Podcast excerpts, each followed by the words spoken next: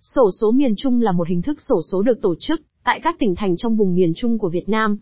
Các tỉnh thành trong khu vực miền Trung tham gia sổ số miền Trung bao gồm Đà Nẵng, Quảng Nam, Quảng Ngãi, Bình Định, Phú Yên, Khánh Hòa, Ninh Thuận, Bình Thuận, Đắk Lắk, Đắk Nông, Gia Lai, Con Tum và Lâm Đồng.